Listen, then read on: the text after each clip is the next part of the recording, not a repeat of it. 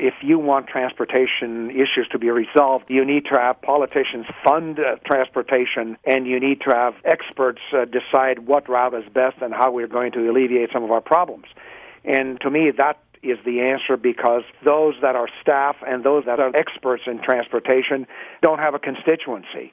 They don't have to respond to a lot of people other than what it is that they need to do to solve the transportation issues and the problems.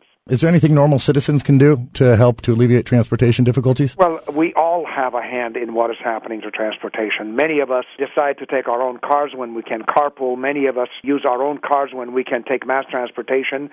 And uh, many of us don't go to the politicians and say, don't just solve problems that are not connected.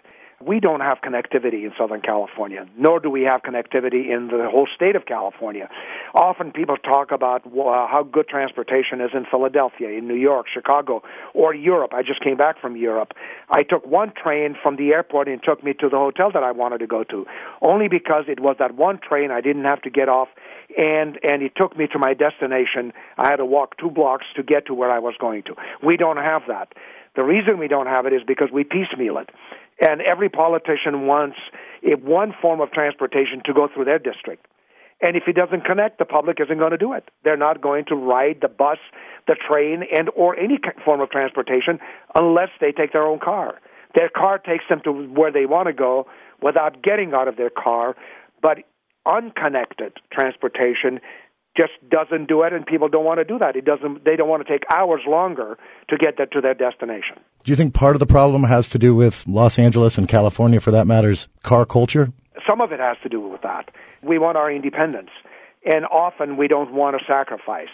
What people need to do is they need to sacrifice for the sake of uh, air quality for congestion to save time and all that. But often people say, I'm only one person, I can't do that. So you have to have politicians, you have to have leaders that are role models, that do as they say, and, and people emulate. People say if if the mayor takes the bus every day, or and or my assembly person does that, I will do the same. And once again, not to be redundant, uh, ease is important. People are very limited with time. California is too big. People want to get to their destination, to where they want to go in a timely fashion. They don't want to transfer. That's what the problem is. We need to connect. We need to make sure once you get on the bus, you're going to get to your destination. You get on a train, you're going to get there also.